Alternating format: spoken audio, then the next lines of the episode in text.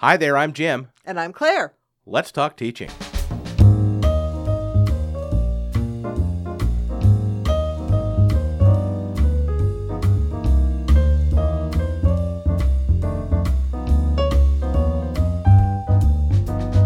Welcome to Let's Talk Teaching, a podcast from the Center for Teaching, Learning, and Technology here at Illinois State University.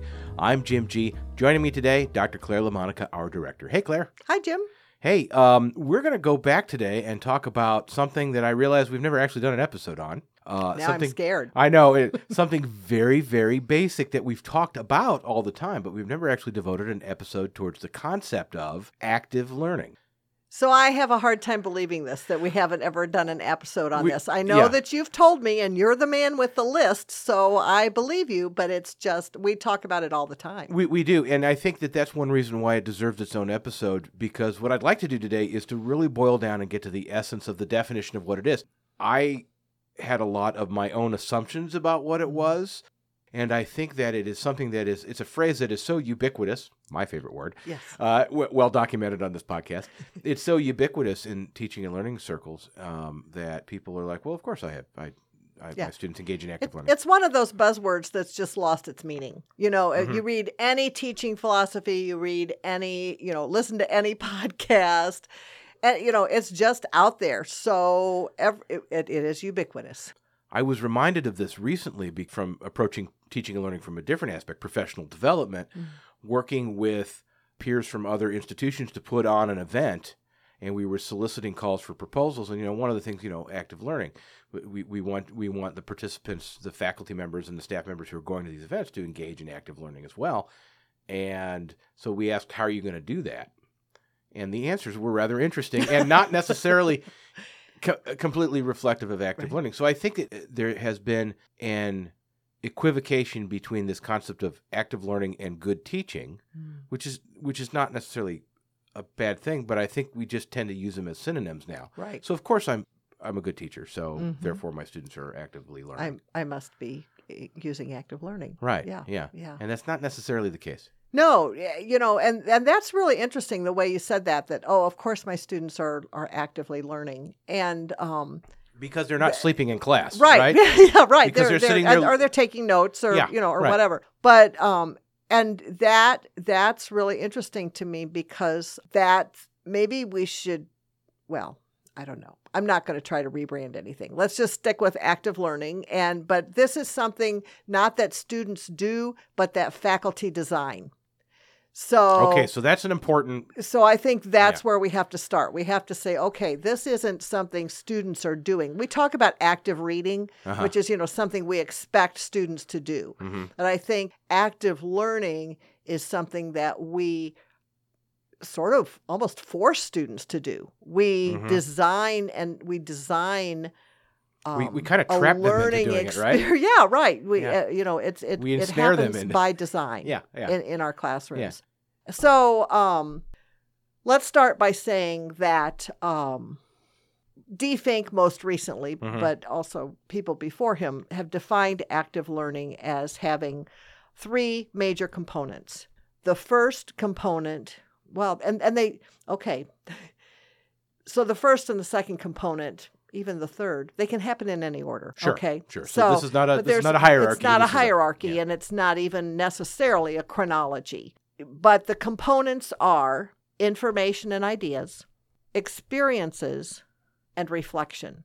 Now, I would argue, and I think that Fink argues this as well, that we're much better at the first two Mhm. information and ideas. We're really good at information and ideas. Sure. Um, experiences we're pretty good at.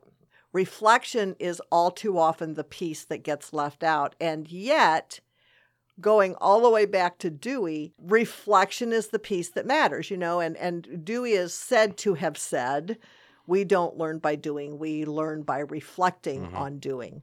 Um, Mhm. And I, I haven't ever managed to track down that specific quote, but um, you know, it, it's true. So you taking up your challenge when because we had talked off off mic, Mm-hmm. and and I actually did go back and look at the ep- our past episodes, and I actually think reflection is the one component that we probably have talked about the most in our series Well, of good. episodes. Yeah, because and that and you know that makes sense because that's the one that we are constantly trying to promote uh, to get faculty to, to think about that. So I, I'm actually so I just had a, a thought that you could almost see this um, not as three components, but as as a cycle that and a cycle that could be entered at any one of these points. So that's something I'm going to think about actually. um, the active I- learning merry-go- yeah, merry-go-round the or something active like that. learning merry-go-round. It just depends on which like horse that. you jump on, and That's know. right. Yeah, we'll have to refine Um, that metaphor a little bit. But, but we'll, we'll have to work on that. But Right. I so let's go back. Let's so let's start because I started earlier with Mhm. information and Yeah. ideas. So we can start with that, and that's what we most often think of when we think of teaching. We Mhm. think we we often think of teaching as the process of exchanging information and ideas in one way or another. Um, so the very um, sort of traditional approach to teaching is what Freire calls the banking model, which is you know the the instructor has all the information and ideas, and the students don't, and the instructor's job is to take those information and idea the information and ideas that she has and sort of plant them in the student's brain. Well, okay. Mhm. That's not really how we think about that anymore because it's doesn't it, it's not necessarily how it, learning really works. But it's a way that a lot of us actually went through our own learning. it's a way it's a way that many most if Yeah. not that most if not all of us were taught we had to go to some pretty unusual schools to have Right. had other different other kinds of experiences And so it still persists because we we tend to do what we what we learned because we teach as we were taught. There's Yes. tons of workshop, tons of research that shows that. Yeah. So information ideas, this is you know this can happen in a lot of different ways, which is also something that we don't always think about. Mhm. So if we do in fact, and there is in fact foundational information that students need to grasp Right. before they can move on. That information might be presented in a lecture. hmm It might be presented in a reading. It might be presented in a podcast. hmm It might pres be presented in a video. Lots of different ways of presenting ideas and information to students uh, at a very basic level. hmm It can happen during class. It can happen in their dorm rooms as they read their assignment. It can happen online as they watch um, as they Mhm. watch a, a video or Mhm. a webinar. So that's that's kind of the the piece that we think about. Now the problem is that research shows us that just giving students that information and even when students can spit that info can successfully spit that information Right. back at us Right. doesn't mean that they've internalized it or used it or changed their existing mental models to incorporate it or that it's become any it has had any long-term effect hmm what we know from the research I'm I, I can't make this stuff up folks Right. okay what we know from the research Mhm. is that students will more deeply understand they will more successfully internalize they will be changed more by information and ideas that are incorporated into experiences so Mhm. this is the second piece Mhm. and in order to be actually transformed by learning or by an idea, students need to have some experience that reinforces, puts into play. You know, there has to something they need to do something. They need to do hence active learning, right? Right, They that's need to the do active something. part yeah, they need to do learning. something with the information. they need to do it. Yeah. Watching it Yeah. might help also. Uh huh. these experiences can be actual they can be simulated so Mhm. we watched we had some visitors recently uh, here at ctlt and and one of them was actually from a publisher he was a publisher's rep and he gave a demonstration of this virtual dissection of a, Oh, of a human cadaver Okay. Okay. So this is a thing. You know, Yeah. cadavers are expensive. Not Yeah. all schools have have access to cadavers. Um, This was right after lunch, wasn't it? it was. It was correctly? right after lunch. It was. It was also, as I said in the meeting, it was Yeah. the reason I'm an English major. Yeah. But it was. But yeah. it wasn't. You know, he didn't have an actual cadaver there. But the Right. students were simulating the dissection of an actual cadaver. It was Right. almost too realistic. Yeah. So, for example, the, the College of Nursing has a great simulation lab Mm-hmm. where the Mhm. students can go in and practice on uh, dummies, dummy patients, you Right. know, Right. that um, pretend patients Yes. Yeah. that look very human. Um, Mhm. They look kind of dead, but they look very human, and Right. they um, they do all sorts of things. And they give know. responses, they give- they have a pulse, and they can have give all that. birth. You know, they yeah they so you can have simulated experiences. But but but an experience in, in terms of an active in terms of active learning, the experience doesn't have to be quite so grandiose, as it were. It doesn't have to Right. be high tech. No, no, it can Right. be. It it may just be, you know, it may be practicing equations, Right. practicing right. solving equations. Right. That's that's Yeah. as low tech as I can get to. In in Right. my classrooms, it means sitting down at a computer and writing. It's not that I don't ever give them any information. Sure. I I do present them with lots of information about you know, what is an audience? What are some ways we can tailor writing to an audience? And although I do that in a in a more um, constructivist manner, but anyway, those are. yeah. But the actual experience is sitting down and trying to create a text that's tailored to a specific audience. So, it's doing something beyond just being tested on your knowledge. Yes, yes. Um, it's a it's it's an authentic Right. experience. Putting that into practice somehow. So those are the first two components. Right. The third component, uh, which uh, Fink says has been neglected, and yet which Dewey said was, you know, really the essence Mhm. of learning, is this reflection piece. Mhm. And that can mean a number of different things. Um, it may mean reflecting on what you've learned. It may mean, in some cases, reflecting on how you learned it. Mm-hmm. That can be very instructive for students. It may be something that students do on their own. It could be it could be a 1-minute paper at the end of class. Right.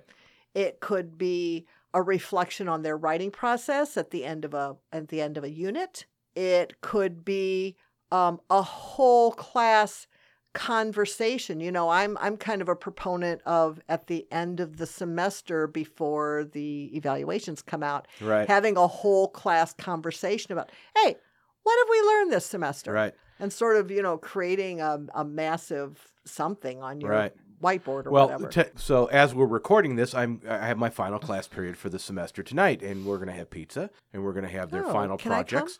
um, no, you're you're welcome to come, but you're gonna have to fight because I'm only getting one ham and pineapple pizza. this Oh, has been a this has been a source of deb- debate all semester about whether or not this is actually a good thing or not.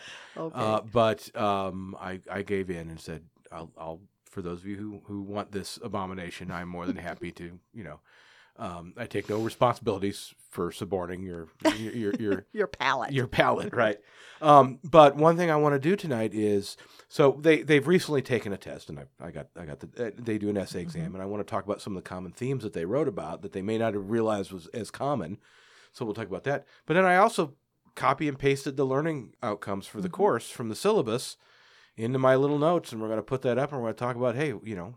This is what we were supposed to be doing. How Did we do this? did we do Yeah. this? Do you know Yeah. of examples of it? You know, we've we've emphasized here at CTLT and certainly on our podcast, we've emphasized this concept of reflection quite a lot. It's been the theme or related very closely to the theme of our annual symposium for Mhm. uh, more than one uh, on more than one occasion. But the reflection itself, you have to have something upon which to reflect, right? So when we're talking about a basic Right. definition, you have to have had that informational portion and the experiential portion in order to have a true reflection. There had to have been something that you did with something. Right. Or you might start the active learning process by with a reflection on prior knowledge. So we can tweak this in a lot of different ways. Mhm. Um, but the main thing is not how we tweak it or what order we do these things in or whatever, but that we include all three of these of these components. Right. And the other thing that t- we need to remember, and I know we've said this in other podcasts, but I'm going to say Mhm. it again now, is that students are not naturally reflective thinkers. Just to say to them, "Hey, write a little reflection piece about what you learned during this unit," that's Mhm. that's not going to help. They need more guidance than that. And there Mhm. are some. I'm sure we have talked in other episodes about um, some sort of templates for promoting reflection. Um, Sure. And if we haven't, then that could be our next time. Well, we, we might do. We might. Well, we'll, we'll Yeah. certainly link to what we can in the show notes for this uh, for this uh, episode, and then we can. Uh, you know, we, we always revisit these topics, uh, Yeah. which is important.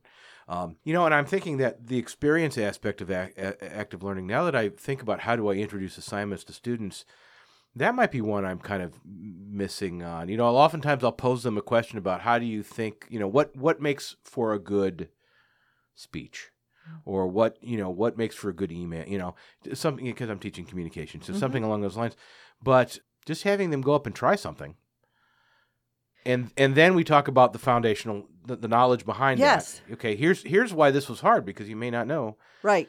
And and and then and then you know Yeah. so yeah I mean, you know, this- having students tr- try something and fail is a great. That's a great well that's a way great yeah to sort of provide some impetus for learning, right? Yeah. So if they do, if they try the experience first right and then find that they the results aren't what they were hoping for, then that's a natural entree to that i- information and ideas. yeah Now you know you you can get them asking questions Mhm. and you can really so you once again you can start this at any point hmm um, in the process. It's it's the interweaving of these elements that that produces transformations and, and changes students' mental models. claire thank you so much Thank you, Jim. And that's all the time we have for this week's episode of Let's Talk Teaching. You can find out more about our podcast and about active learning and all these other things that we've talked about today by going to our website, ctlt.illinoisstate.edu. For Dr. Claire LaMonica and for all my colleagues here at the Center for Teaching, Learning, and Technology, until we talk again, happy teaching.